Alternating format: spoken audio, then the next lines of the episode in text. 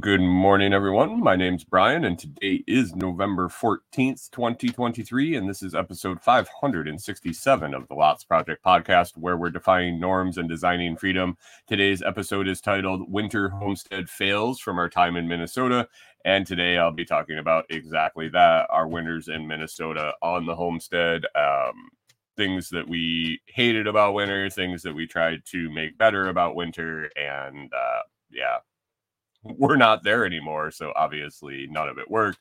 But um, before that, we'll grab a cup of coffee, check out the live chat, and we'll dive into that in just a little bit.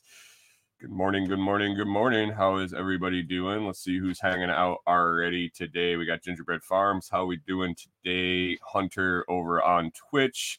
MSU Rifle stopping in already, and Pip was way early and uh, wondering what the white stuff was. And being down in Florida, I'm guessing it has some sort of um, um some sort of uh, I think Florida white stuff is way different than Minnesota white stuff. Let's see. Hunter says uh, 14th. What the hell happened to November 4th? I don't remember half of this month. Yeah, this month seems to be pretty much flying by. I um I look at the date every morning and it just shocks me that it's that late already, that late in the month already. So I feel you, Hunter, for sure. Um, what's in the cup today? I got uh, FTO Blonde Espresso again. It's uh, it's always good, always always good that uh, when the FTO Blonde comes around, it is. Um, it's one of my favorites from from Brian there. I think I I put that up with the perfect cup or silver bullet blend for uh, some of the top top choices I have. And um, yeah, you should try it too. You should head over to Food Forest Farms and see all the holiday gift packs they got going on. You can always use lots five for five percent off, and uh, if you use that discount code, you get a bonus um, bonus pack in any of the holiday holiday gift orders. So yeah, check that out. Check that out if you like coffee or if you want to try it or you want to give it as a gift. That is um, that is a great gift to give someone that likes coffee uh, and maybe even you know Folgers drinker. Just give them a little, give them a little taste of uh, of something a little better and see what they think. And it's not uh, it's not something they have to go out and purchase on their own. And it's uh, it is definitely a nice gift and full full of value when uh, when you get that. So awesome. And uh yeah, let's see what else we got. I got a uh, few things on the on the chat here and at quarter after we'll get into into the winter the winter the minnesota minnesota winter fails. Um but uh before that i wanted to talk about friday. Friday is um bitcoin giveaway day satoshi Gingerbread Farm says, You've ruined Folgers for me. That's a good thing. That is a good thing. Don't um don't be mad about that. Um uh, Friday is the Satoshi giveaway. Right now, we are up to 225,000 Satoshis on Friday. Uh, we'll have to have 25 entries in. I went ahead and, uh, set that show up yesterday so I could get the link out there so you could share it and uh, set reminders and all that jazz. Uh, I appreciate all the donations coming in. Uh, started with Pip uh, doing a 50 50 style when he won last week. That started us off with 25,000. I dumped in 25,000 as the standard um, next drawing as we went up to, from that 20,000. We went up to 25,000 base. I put that in. We were at 50. Um, Brian Norton decided he wanted to drop 25 in. That put us at 75. Turns around, go on Tim's show the other night. He drops 100K on the pot. And then two awesome listeners yesterday morning, uh, MSU Rifle and Jim, they jumped in with another 25 each, getting us up to 22, 25. And as I checked the price uh, yesterday, I think it's like $83. I think Hunter put it up in the chat, but that's some that's some cash for a Friday morning, guys, for just showing up, setting your alarm, showing up, listening to me for an hour, and uh, and hitting a hashtag and some some keystrokes. Eighty three dollars worth of Bitcoin. If you want to if you want to dump in on that, uh, the the post pinned in um, the post pinned in the chat you can reply to that with tipbot. If you don't know you can use the tipbot on telegram. You can zap uh, if you're a Nostr guy or if you um, are into value for value at all and you use um, maybe you stream sats like on fountain or podverse things like that uh, you're into lightning you're not into lightning and you just like to experience value for value using lightning um, you can do that in my Telegram group. We have a, a Lightning tip bot in there where you can seamlessly send uh, Bitcoin Lightning back and forth in the chat down to as little as one Satoshi. Um, so yeah, check that out. You can join the group at uh, Lots Chat, I believe is uh, I don't I don't talk about it much anymore. It's um, we've kind of moved away I'm moving away a little bit from Telegram and uh, and burying my head in it all day and getting some more stuff done.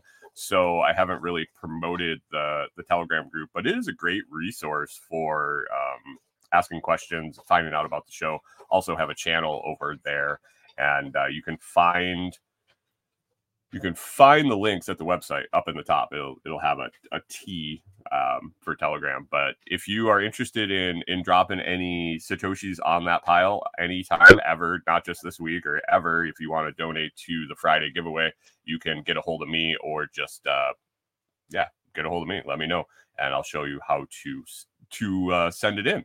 Other than that, show up on Friday and uh, have a chance. Uh, hashtag scam. Yeah. Um,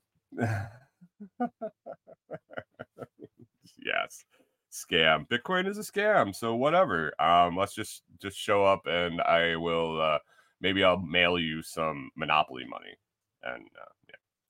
But uh, that's friday coming up here and if we don't get 25 entries in on friday morning that's just going to roll over and get even bigger. Uh, if we do give it away we will drop back down to 25 uh, 25 satoshis to start so we will see what happens. James says, meanwhile, my 401k lost $467 again this quarter. Should have just bought Bitcoin. Hmm, I don't know. I, if you had bought Bitcoin um, at an all time high at 60,000 um, and went to the next quarter at uh, at 20,000, what what would you have thought then? I mean, I guess the the stock market could crash more, crash and burn quicker and uh, as as effectively as that. But uh, yeah, I guess holding long term as in a 401k, I have to uh, put my money on the horses that uh, that I have the confidence in math. Gingerbread says 401k is a scam. Yeah, yeah. Um, anyway, other than that, yesterday I uh, put in workday over with Norman and Herschel. Um, intention was uh, keep pounding away on the roof. I showed up in the morning and they're standing in the front yard, standing in the front yard with a shovel, and I was like, "Oh no, what's going on?" Um, it uh, so it turns out that building codes not having building codes can be a plus a blessing and a curse. Um, blessing for the builder, curse for the the people that find out the shortcuts some of the builders take. so when um, when they they they excavated or demolished or imploded or whatever you want to call it their barn out back that old pole barn they were going to knock down and then put up another one they did that last week, and when the the guy was running the excavator in there, they hit a water standpipe that they didn't even know they had. Uh, they didn't know they had water at the barn. They were kind of um, doing work, and all of a sudden there was a geyser. And the guy's like, "Hey, I think I hit a water line." They're like, "There's no water out there," and he's like, "Sure is." and so, uh, so they found that they got it all taken care of and fixed. And I mean, it's always a bonus to find water on the property that you didn't know um, plumb to there. Um, but they had had a problem with uh, extremely high water bills. And we had talked about it. They had been trying to figure it out for a while. Um, and turns out it's it, it appeared that it was leaking there at the barn where they didn't even know they had water. And so they fixed that up. And a few days later, all of a sudden the front the front yard is a swamp. And best as we can figure is there was a small leak in the front yard and a large leak in the backyard. And when they plugged the large leak in the backyard, it uh, just amped up the, the the flow in the front yard and uh, either broke it more or just gave it enough back pressure to um, to leak and and fill up the front yard. Maybe it just took that long.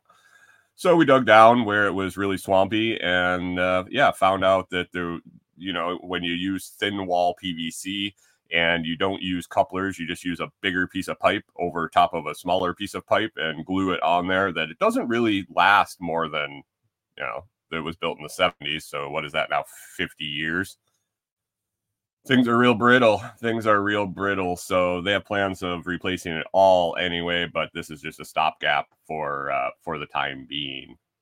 But yeah so it showed up to do roof work and ended up doing plumbing in the front yard.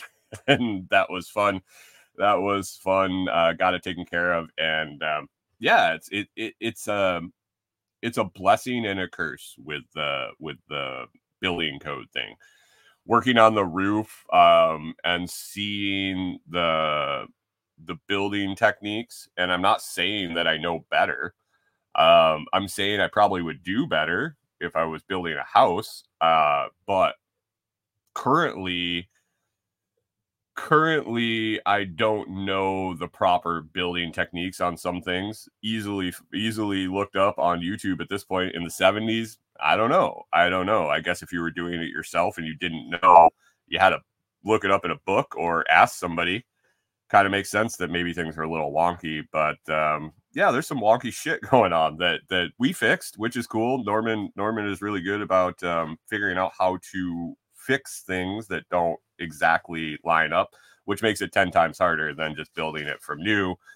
But it's there. It's there. So it's cool. It's cool. I uh, I'm enjoying working on the house with them, and um, it'll be cool when we get this roof done and uh, get to see the finished product because uh, it's been an adventure for sure. Um, one other thing here before we move on to the Minnesota winter stuff, I um, if you guys have any life hacks that are that are your go-to things that you are like if i could tell everybody this thing that i figured out or learned from someone else or came up with if you have those those awesome life hacks i want you to let me know. You can email them to me info at the lotsproject.com you can uh, message them in the telegram group. I'm going to put a um different Norman gingerbread, different Norman. Um, uh, I'm gonna put a message in the the Telegram channel, Telegram chat, and you could reply to that and let me know. I'm just making a big long list of ones that I have, ones that I have come across, and uh, others have shared with me so far. And if you wanted to get anything on that list, you're more than welcome. And I always like listener feedback. So that is going to be the topic on Thursday. So get those into me today, tomorrow, um, and before I guess even up to before the show on Friday. But doing life hacks on Thursday to make your life easier, just general anything, anything from uh, a lot of them, I guess, are going to be uh, tool related, uh, working working on things related, farm, homestead, things like that. But uh, any genre is perfectly acceptable. And we're just going to run through the list and talk about them and see where it goes. Um, mm, good morning, Pip. How are we doing? Good morning. I answered your question earlier today. Um, your your pre-show question. Uh, pack out boxes. I use them for everything. Yeah, that's uh definitely like the. Are you talking to the the Milwaukee pack out boxes, like for for like that for the rolling cart and the pack outs. And I think you 3D print uh, custom custom inserts on them, don't you? Hmm. Um, all right. Well, I guess that's all that's on the coffee chat. We might as well move right into this winter, this winter uh, disaster episode. Um, man, Corey and I were just talking about it before the show. I, I had a, I had a decent list, but it was kind of thin. And I said, hey, while you're walking the dogs this morning, why don't you think about uh, Minnesota winter and the the the fails we had up there or the things we didn't like? She said, just winter in general winter in general. I said yes. she said everything about it, everything about it. But she um she added a bunch onto the list when she got back from the dog walks. A lot of them I had already had, and uh, yeah, we, so we were definitely on the same page as far as what we thought about Minnesota, especially uh, Minnesota winter, I guess, especially on the farm um, there was plenty of crap to deal with when we were just living there in an apartment in uh in our uh, first home there but uh man you, we moved up to the farm and it was a totally different totally different ball game um when you're required i guess not required when you get animals and you have to take care of your animals and you have to go outside you have to do chores. It doesn't matter if it's negative uh, 30 in the morning when um, when mm, hold on one second guys. Msu rifle is asking what the schedule for shows next week is um what's next week? Monday through friday 6 a.m central? I, I i uh yeah i i'm just gonna do the show. I uh i realized that if I if I um, do a show every Monday through Friday until New Year's, New Year's show is like episode one or episode six hundred. I think it's a or um, is it six hundred? I think it's six hundred. Yes, episode six hundred will be right at New Year's or something. So I got to plow through. I'll be doing. I'll be doing. um I'll be doing show every day. I think we don't have any plans to do anything, do we? Corey just wants to sleep in sometime, but the dogs won't let us sleep in anyway. So I figure if I'm up, I might as well get up and hang out with you guys. Uh, it'll be every day. I'll put a show out every day. Screw it. Let's do it. Um, anyway, when we moved up to Minnesota and we got animals, uh, when it's negative 30 in the morning and you got to go out before work and you have to do those chores, it doesn't matter. You don't get to say uh, it's fucking cold out, which it was. Um, if you've never experienced 30 Fahrenheit, your eyeballs don't really want to close. Your the the liquid in your eyes feels like it's freezing.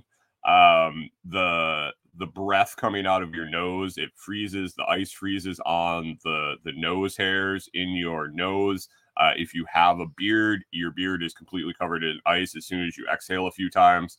Uh, your fingers get numb instantly when you go out and uh, if you have them exposed it's just a nasty it's a nasty climate to live in it is definitely just a nasty um nasty environment to be in um shoot rifle says thanksgiving yeah that's where i'm at like it is what it is it is what it is you know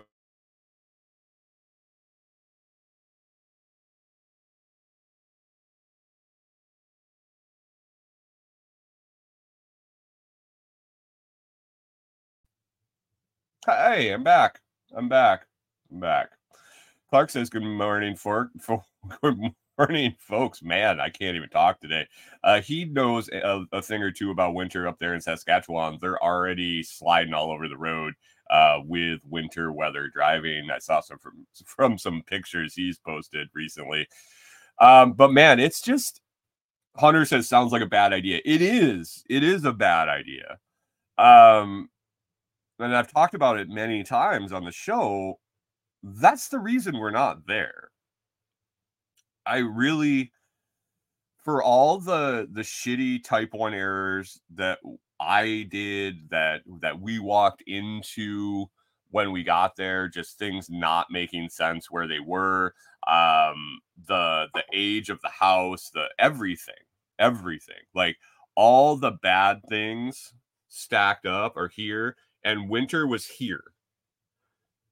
Winter was uh, just so far ahead of of uh, everything I despised about being there that I think if it wasn't bad, if it wasn't, if we didn't have winter there, do you think we'd still be there, or do you think we still would have wanted left? the bugs. She said the bugs are pretty shitty too. oh no. Oh yeah. Um anyway, anyway, that was the main driving force.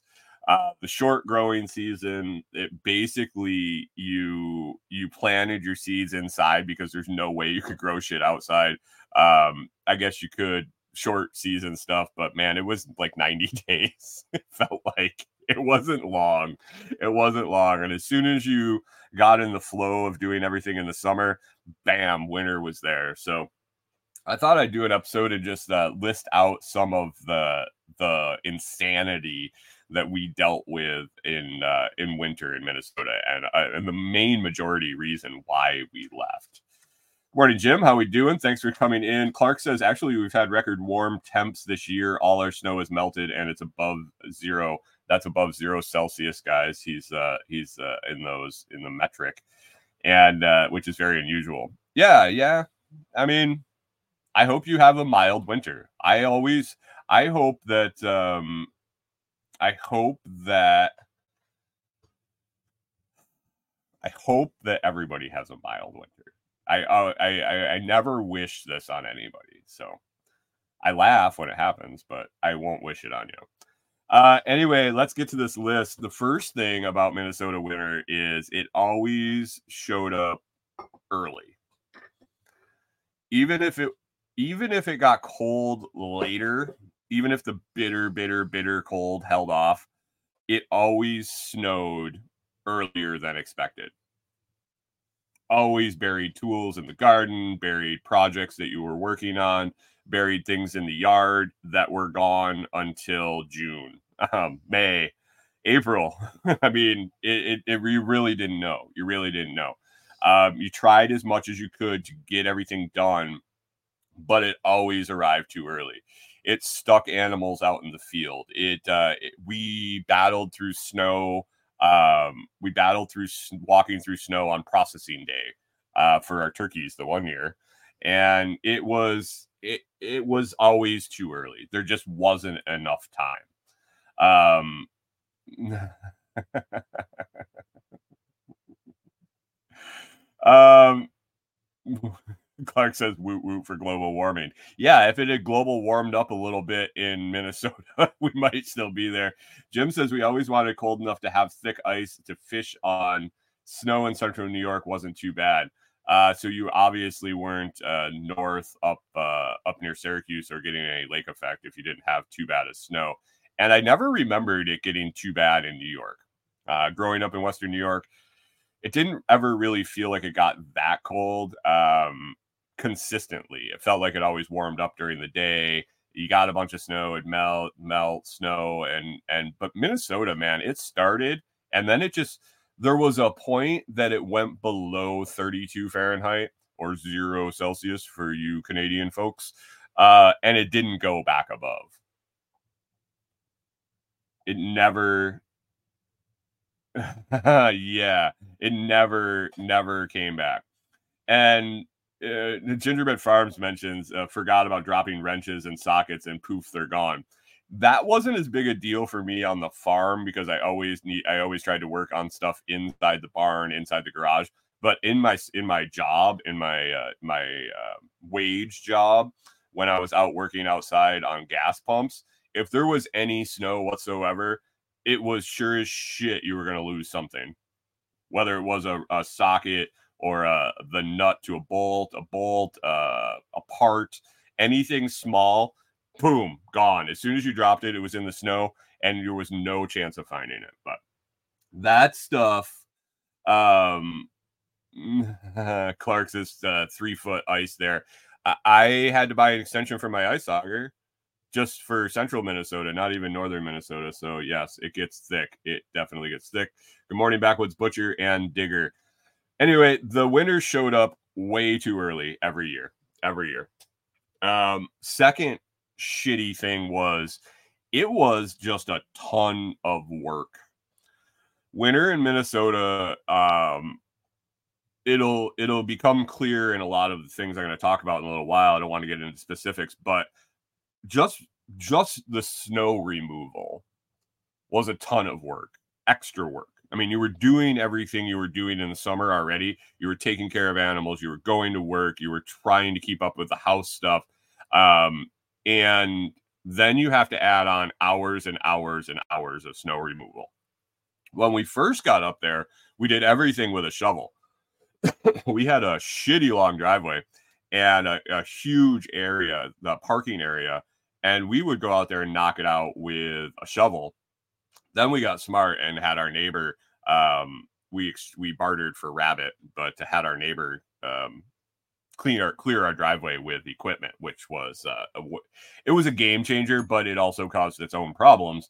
Where you'll see um, where you'll see later in this list, but it was so much work. It added so much time. It added early mornings beyond early that we were already doing and then late nights just prepping for the next morning constantly watching the weather trying to figure out uh, do i have to get up early to uh, to get stuff done before i get stuff done to then leave for work? Or or how is this going to go down? Winter it was horrible. It was uh it was just it was so much work. Um let's move on to some of the livestock issues we had. So we didn't have any climate controlled um we didn't have any climate controlled area for animals. I guess we could have kept them in the house. That was semi climate controlled. Um yeah, eventually we had the garage. We we retrofitted the garage at at uh, at the end and put a uh, put a propane heater in it. So there was that. But um, when we first started out, and probably the first five, four years we were there, uh, we didn't have any indoor climate controlled areas for our animals. So throughout winters, we kept uh, chickens, laying hens, uh, and rabbits. Um, the year we did keep some quail over winter um, and then our propane tank, and we were shutting everything. Synchronicity came together right at winter. Our propane ran out, and um, we shut down the quail right then. But anyway, all our animals for the majority of the time that we overwintered, which we really scaled back in fall, that was um that was a routine that we did just to save on work. We had them outside we had them in all those frigid temperatures we were talking about. And the biggest issue with all of them was water. Um, we picked cold hardy animals that that did okay. Um, I don't think we necessarily lost any animals to the cold, other than maybe some um, some rabbit kits that uh, that were born and got out of the uh, got out of the nesting box when they just didn't have enough fur to stay warm and uh, instantly froze. It happens, but chickens were okay. They physically were okay. They didn't care. They're birds. You look around. There's birds. Um, there's birds in the winter. They they stick around. So that wasn't a big deal. But getting them water was. Um, so, yeah, Kyle says five or six hour project depending on the storm. Getting rid of snow. Yeah, it's it's just stupid. And so when we first got up there in the summer, so we we bought the farm. We got up there in the middle of winter, um, middle of December. We didn't have any animals, obviously, until spring. So we had a whole season to get um, a whole season to get to winter. We had our chickens. We had used the, you know, the blue buckets that hang and have the four the four red nipples on the bottom that the the chickens peck and the water comes out. So we had used those. Uh, I didn't have any I didn't have any expectations that they were going to work during the winter, but I was surprised how early the they froze up. Not necessarily the the water in the jug, but the metal parts in the nipples would freeze because the metal would get cold from touching the air. It would hit that water, and in that little cavity, it would just freeze. So if the chickens went to bed and it got below freezing at night, by the time they came down in the morning and went to peck it, there was uh, ice buildup in them, so they couldn't get the water. I didn't really realize this until I went down a little later in the morning on a weekend and they were just going to town on the thing because they finally broke it loose. They finally got water to flow out of it. And I was like, huh, hmm, okay. Because it wasn't enough, it wasn't cold enough to freeze that whole body of water. Well, um, I came up with an idea real quick. I don't remember if it was that first winter or the second winter uh, for another watering system for the chickens. We went through three uh, three variations of trying to beat the cold, uh, and then we just gave up. The second variation was a four four inch PVC pipe. I took one 10 foot section and I put elbows on the ends and put two uh, vertical sections up. So it looked like a big U that I hung on the wall. Uh, and I put those same nipples in the bottom. And the idea was in the summer, it worked great. I just took off the cap on one side and I filled it with a five gallon bucket, and the U filled up and it drained down equally as they drank out of the bottom. And my intention in the winter was to take one or two aquarium heaters and drop them in those verticals down to the corner and plug them in and let it keep that water warm inside the four inch pipe. Now, I think someplace like, um, like maybe Illinois or South, depending on um, gingerbread farms, they, they were in, they were kind of locked inside. They, he asked, uh, gingerbread farms asked if they didn't eat snow. They did. Uh, kind of sheltered from the snow where we had them. And originally, we thought that we had to lock them inside. We would close our uh, close our coop up every morning or every night and open it every morning, even though we had an enclosed run. But this big U waterer, the intent was if I added warm water to it and then I had the aquarium heaters in them, they were just small little the little um little stick heaters that it could keep that water warm enough to keep the nipples from freezing. That quickly didn't work. Uh, the the cold, it wasn't even very far into winter. The cold froze the water, cracked the four inch, um, cracked the four inch PVC, and uh, the water when it when it melt when it melted, uh, drained everywhere. Uh, and the the water would the water warmed up when the temperature came up high enough for the aquarium heater to work, it would like melt the water and uh, then it ran out the crack. So back to water bowls at that point. So right now we're using rubber, the rubber Fleet Farm water bowls. Basically, you fill them with water and they freeze hard as a rock uh, after a little bit, and then you can just throw them on the ground and the big ice puck comes out. So that's what we went back to. The the whole next year I tried to engineer a new system to um a new system to keep the water from freezing. And the reason for this was just that I didn't feel like bringing water down to them every day. Our barn was probably I don't know 50 yards, 75 yards from the house and we didn't have water down there. So we're carrying water, not only carrying water from the house, we are carrying it in snow down this hill. Um, snow, ice, depending on if it gets cold, warm, if it freezes and then remelts, it's like a ski slope. Uh, and carrying it down there. So my goal was to do it less often. Um, the next year, I um the next year I engineered a system where it was a 55 gallon drum. It had a stock heater in it made for way more than 55 gallons. So it's going to keep that water actually way warmer. Uh, put it on a different thermostat. uh, so that it, it stayed warmer. And then I took a uh, a DC pump that I scavenged from someplace and um, and a uh, a regulator, and then I uh, I made another pipe with the the drip the drip nipples on it, like the nipples from the from the the bucket water.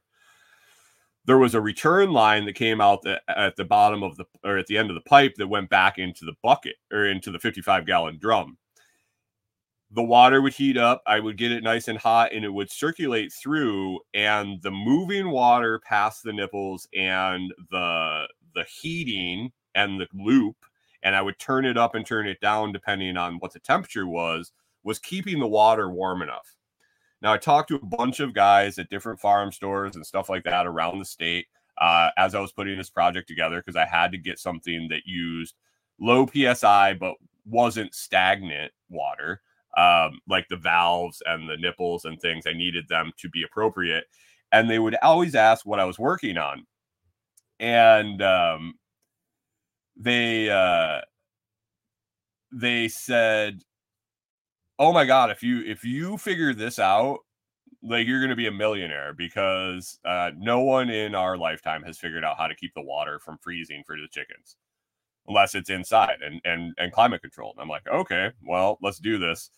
So I put this together. It's running, it's running, it's running. It um it got it did well. It it um it got down to I think we made it to negative 11 for a high in the day. I was keeping up. The first day that it got below freezing, really below freezing, and then didn't come up above my I couldn't keep up with it. There just wasn't enough heat. There wasn't enough um, retention. I had it all insulated. It froze up. At that point, that was our our second or third. I think it was our third winter there. Our second winter with animals. I gave up. For the rest of the time we were there, we used rubber bowls, uh, filled them with water, and went down every morning, knocked them out, brought buckets of water, and uh, and gave them new water. One thing we found out is that uh, ice doesn't melt in winter, and when you're continually making half bucket uh, or half bowl ice blocks, and you start throwing them outside the barn, by the end of the winter, there is a huge tall pile of ice to be melted there, and they melt seem to be way slower than anything else. So there was just this huge uh, pile of ice outside our chicken coop. So that's what we ended up going with in the in the long run.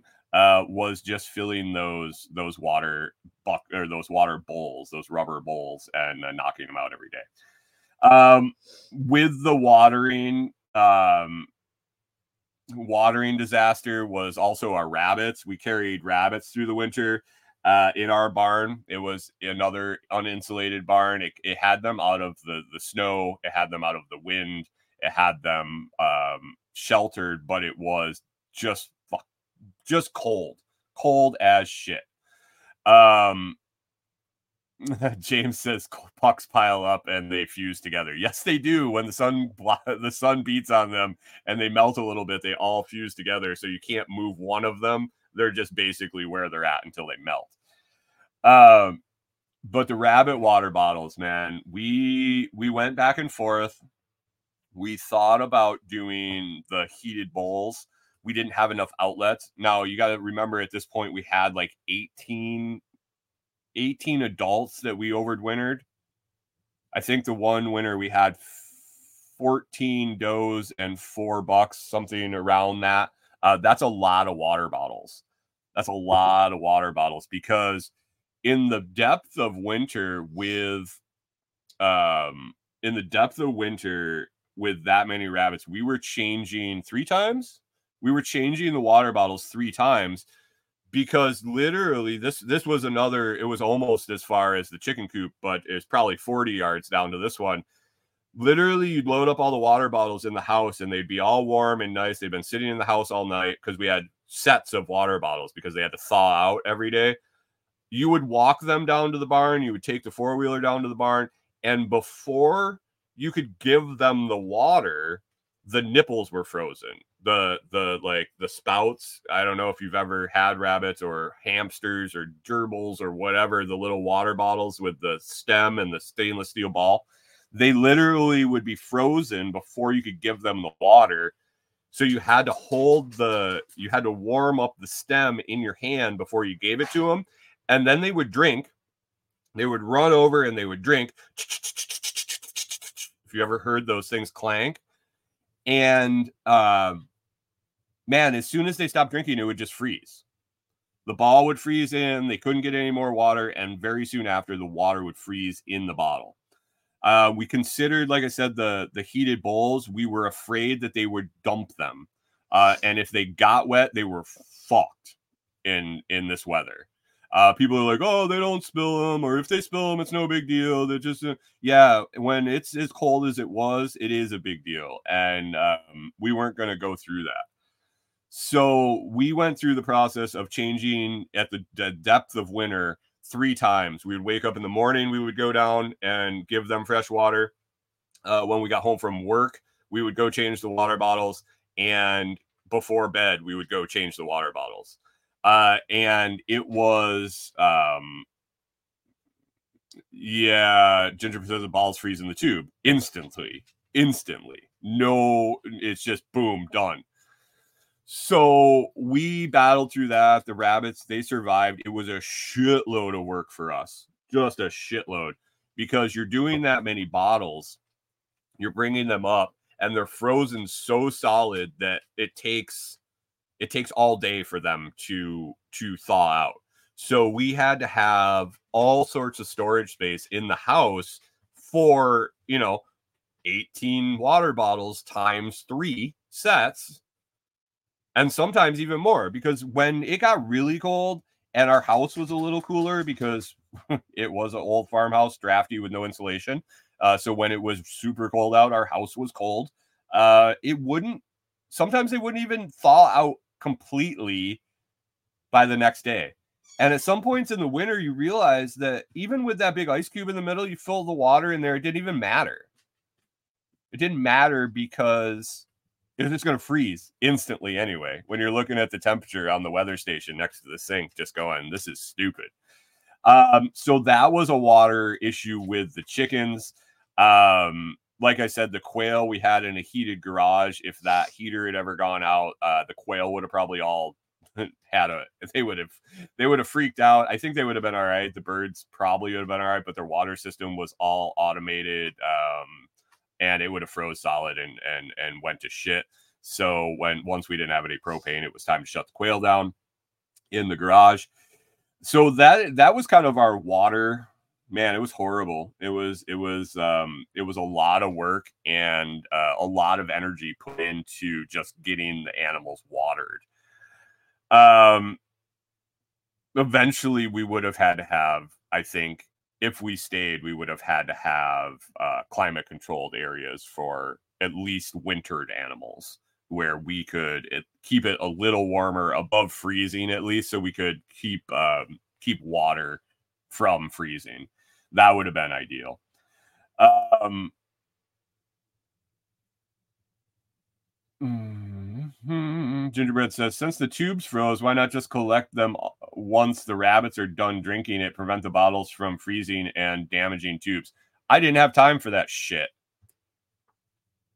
I had to do chicken chores, I had to do rabbit chores, I had to do dog chores, and I had to go to work and um, then work 14 hours, come home and do it again after work and then before bed uh, on days that Corey was working. And on days that uh, she was doing chores, she had to do the same thing on top of everything else she was doing. I didn't have time to stand around and wait for the chicken or for the rabbit water to. Um, it was it wasn't feasible, wasn't feasible. Um, so one thing that helped, at least with the water, um, moving it all up and down, up and down the hill. Uh, we bought four wheelers eventually. We did the first two years on the farm with no equipment, no four wheelers, no tractors, no. We had a lawnmower that was a riding lawnmower. That was about it. Uh, so we would carry or we would take uh, a cart up and down the hill, uh, a garden cart with all the water in it, and then in the winter we would use an ice fishing sled, um, and take the sled down with all the stuff in it. Got to be a shit show sometimes. Like it would get slippery on the hill, and literally we would pull the sled to the edge of the hill down to our barn and get behind it and let it slide down and get it when we got otherwise uh, when we got to the bottom otherwise it would like knock you over and bowl you down the hill uh, we eventually bought four wheeler which was great which was great. We had two um, we used them every day to do chores and run down and it, it was fantastic. It um, it really took the it took a lot of it took a lot of work away from corey and i especially in the summer when we had to do chores out way out in the field with pastured chickens. But in the winter, it was great. All that water we had to move until it got cold, until it got cold enough that they didn't start.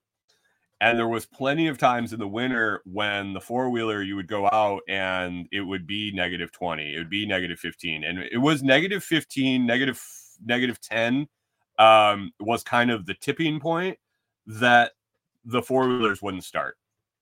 And when you go out in the morning and you're you're rushing and you don't want to be out in the cold and you're trying to get to get to work um and you go out and the four-wheeler just won't even attempt to start because it's so cold that you have to now load up the sled and take the sled down the hill.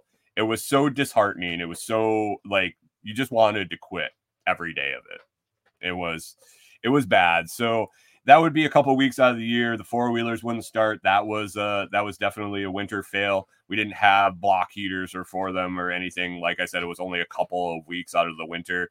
Uh, it didn't seem like that big of a deal, but in the moment, in the moment, um, in the moment, it really sucked. In the big picture, nah, it was what it was. We did it for two years prior, but man, the convenience when it wasn't there really, um, really knocked you down. Uh, one thing that we figured out, well, we never really figured out the solution for it, but um, we realized quickly that we had to figure out where to put our snow. We had so much area we had to plow out that by the time December came, by the time January came, we were all our our parking area, everything wasn't pushed back far enough. And Minnesota got the most snow, wasn't it April? No, March. It was a March or April we'd get the most snow. Like when it warmed up enough to snow, uh, is when we would get it. Uh, so all winter was kind of kind of we'd get dumped on here and there, and we'd have it all pushed back. And then here comes spring. We're like, oh, here's spring. It's warming up, and we would just get hammered with snow and nowhere to put it. Um, the other thing that we realized is where we put it, uh, where we put it was wrong, but it was about the only place we could. As our snow melt would melt off, it would run down our hill, the hill I talked about going down every year. And this was one of the huge errors in this place when we showed up the barn and the chicken coop were at the bottom of the hill. And if you can figure out, if you're a smart person, when the snow melted, the water went downhill. Water went downhill. It flooded my barn. It flooded my chicken coop. It flooded out my cow. And it just going and going and going. And I mean, in the spring, we would have um we would have I don't know how how t- snowbanks all the way around our our driveway and our um our parking area and it would all sp- just melt and keep going down the hill plus all the snow on the hill and something else on my list was the the work it took just to get into the barns and keep the barns and the chicken coop from falling down. The barn door slid open when we would get snow, when we would get drifts, even when we wouldn't get snow, if the freaking wind would blow, you had to shovel out the barn door to get into it. And if you didn't shovel it out enough, the next snow, you were just screwed and you had to do 10 times the work. And the next time the wind blew, it blew in the door. It blew all around the door. It encased it. Um, and then so all of that snow build, all those big piles, all melt and they all run down. James says when the snow melts, you got mud. yeah, you got mud, then you got frozen mud, and then you got worse mud when the frozen mud melted it was it was bad. Spring spring you were so happy it was warm you really didn't care, but Jesus there was a lot of mud and it took forever for the snow to all melt. So that was uh, one of the things that we didn't do very well. Uh, I don't know if there was a solution other than uh, basically scooping it up and, and taking it far away and doing something else with it but um, we had a we had a swamp, a drainage swamp behind our property, so everything flew or everything drained through our property out to that. And um, like I said, those buildings were right down at the bottom at the bottom of the snow pile. Um, keeping the buildings up, I mentioned real quick. Uh, we had snow load.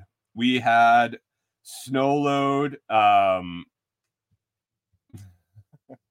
we had snow load like unbelievably, and our barn was old and rickety. It was about ready to fall down. The concrete base was fantastic, but they had the top had been been taken off, and a new top had been put on, and the new top was ready to fall off. So anytime we got more than a couple feet of snow on the top, yeah, a couple feet of snow on the top of the barn, uh, we had to use roof rake, and our barn was like sixty foot long, um, and yeah, it was it was a lot to rake that roof off A lot.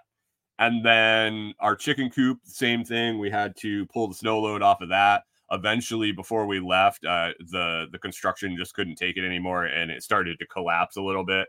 Uh, yeah, it was it was a mess. It was rough. We also had a back run off our chicken coop that had a a cool little tunnel that went out to it. Um, and as soon as we got any bit of snow, that whole tunnel would just collapse because it was made out of uh, chicken wire and uh, just an arch for them to go out into the enclosed run. So basically, they were trapped inside in the winter. Um, so that was uh, dealing with snow and snow load and just the the mass amount of extra work in the winter. Uh, we wouldn't have a fence for the majority of the winter in parts of our backyard because of um, because of the amount of snow and the drifting. Corey actually has videos up on our YouTube channel where she walked up to the fence and just walked over it and was like, "Yep, that's where our four foot uh, welded wire fence or woven wire fence is." Um, yeah, just totally gone. You could see sometimes you could see a, little hump where the the post is because it was more solid, and the snow would melt down a little bit, and the snow would like hump up on the post. But yeah, there were plenty of sections by the end of the year where we didn't have any fence in the backyard. Our dogs kind of stayed away from it. I think they knew their boundaries, but man, if you had livestock, if you had things you were trying to protect, things like that, man, you could walk right over our fence. It was no problem whatsoever. So I don't know how you uh, how you rectify that unless you you snow blow the fence line or you put in like a 12 foot fence. I don't know. Maybe triple fences for snow um, for snow load. I don't know. I don't know how to fix it. We never did.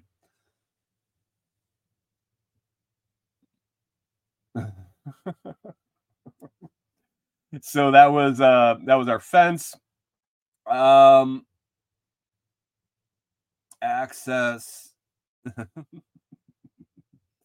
oh, one thing. One thing I talked about the first thing was uh how quickly how quickly um how quickly winter came and it always came too soon Corey brought up a good point when she was talking to me after a walk this morning that we rarely had enough time to harvest the garden, put the garden to bed, ready for winter by the time winter came. So our growing season was so so short, you had to push everything to the end. I don't know how many green tomatoes, underripe peppers, perfectly good producing plants just had to get pulled out just had to get um, just had to get trashed or had to just let the snow hit them uh, because the snow would come so early and the growing season was so short, you didn't have time to, you know, pull your plants and and compost your beds and mulch them. Bullshit. There was like four feet of snow on them before you knew it. There was once the snow was there, it was all done. It was all done. So our um our thing we always tried to get our garlic in. That was uh, the main thing. Uh, and you're always battling this uh, this date. Like we want to get it in as late as possible, but we don't want to miss it for the snow. And there were times that we definitely missed it from the snow. So that sucked. We rarely got the garden put away. Uh, we weren't able to keep our garden as nice as we would like it. Uh, and there was always shit in the garden when the snow would melt and we'd find it. And we were like, oh, well, we were working here. This is where we stopped. you could tell where you were working away and you stopped and went away for a couple days, did something else, and came back and it was just covered with snow. So there was that. And um, let me see the one last thing. Let's let's talk about poop. Um, it never it was one big poop sickle, guys. the rabbits, the chickens. Um, if you do deep litter, yeah, you do deep litter and you do it for like seven months because the deep litter, the poo, is so frozen that even in, I mean, we would try to clean it out finally in like March, April, May. Uh, as soon as it was warm enough, you were basically taking an ice scraper and chopping it up. Like it was still a frozen solid brick. It was like uh, you know when you put the big brick of ice in your in your cooler and it takes forever to melt down to the center. Yeah, that was our poop piles under the chicken um, under the chicken roost, under the rabbit hutches. Uh, it just froze solid into uh, into one big block, and uh, man, it would retain that cold. It would definitely retain that cold, and it was by the time we got it out of there I mean, three feet deep, easy. You think underneath the underneath the chicken coop, underneath the chicken, um, the roost where they would poop all winter, uh, easily three, easily three foot deep. Uh, under the rabbit hutches, and there were times where the winter was so long that the poop was getting close to the bottom of the rabbit hutches, and I set those at three feet, uh, and it was just solid under all of them. It didn't smell until it thawed out. And as soon as it thawed out, it smelled really bad. So it was this uh it was just this this huge chore. And I don't think there was any way around it. I don't think there was the option of like keeping up with it over the winter. Um our birds were we had enough space for all of them. It wasn't like they were overpopulated in the area they were. I think it just was what it was. And um, I didn't like it. We didn't like any of this stuff I'm talking about. And those were the main factors that we put into when we decided we wanted to get the hell out of there. How much easier it could be somewhere, even if it was an average of 30 degrees higher in the winter.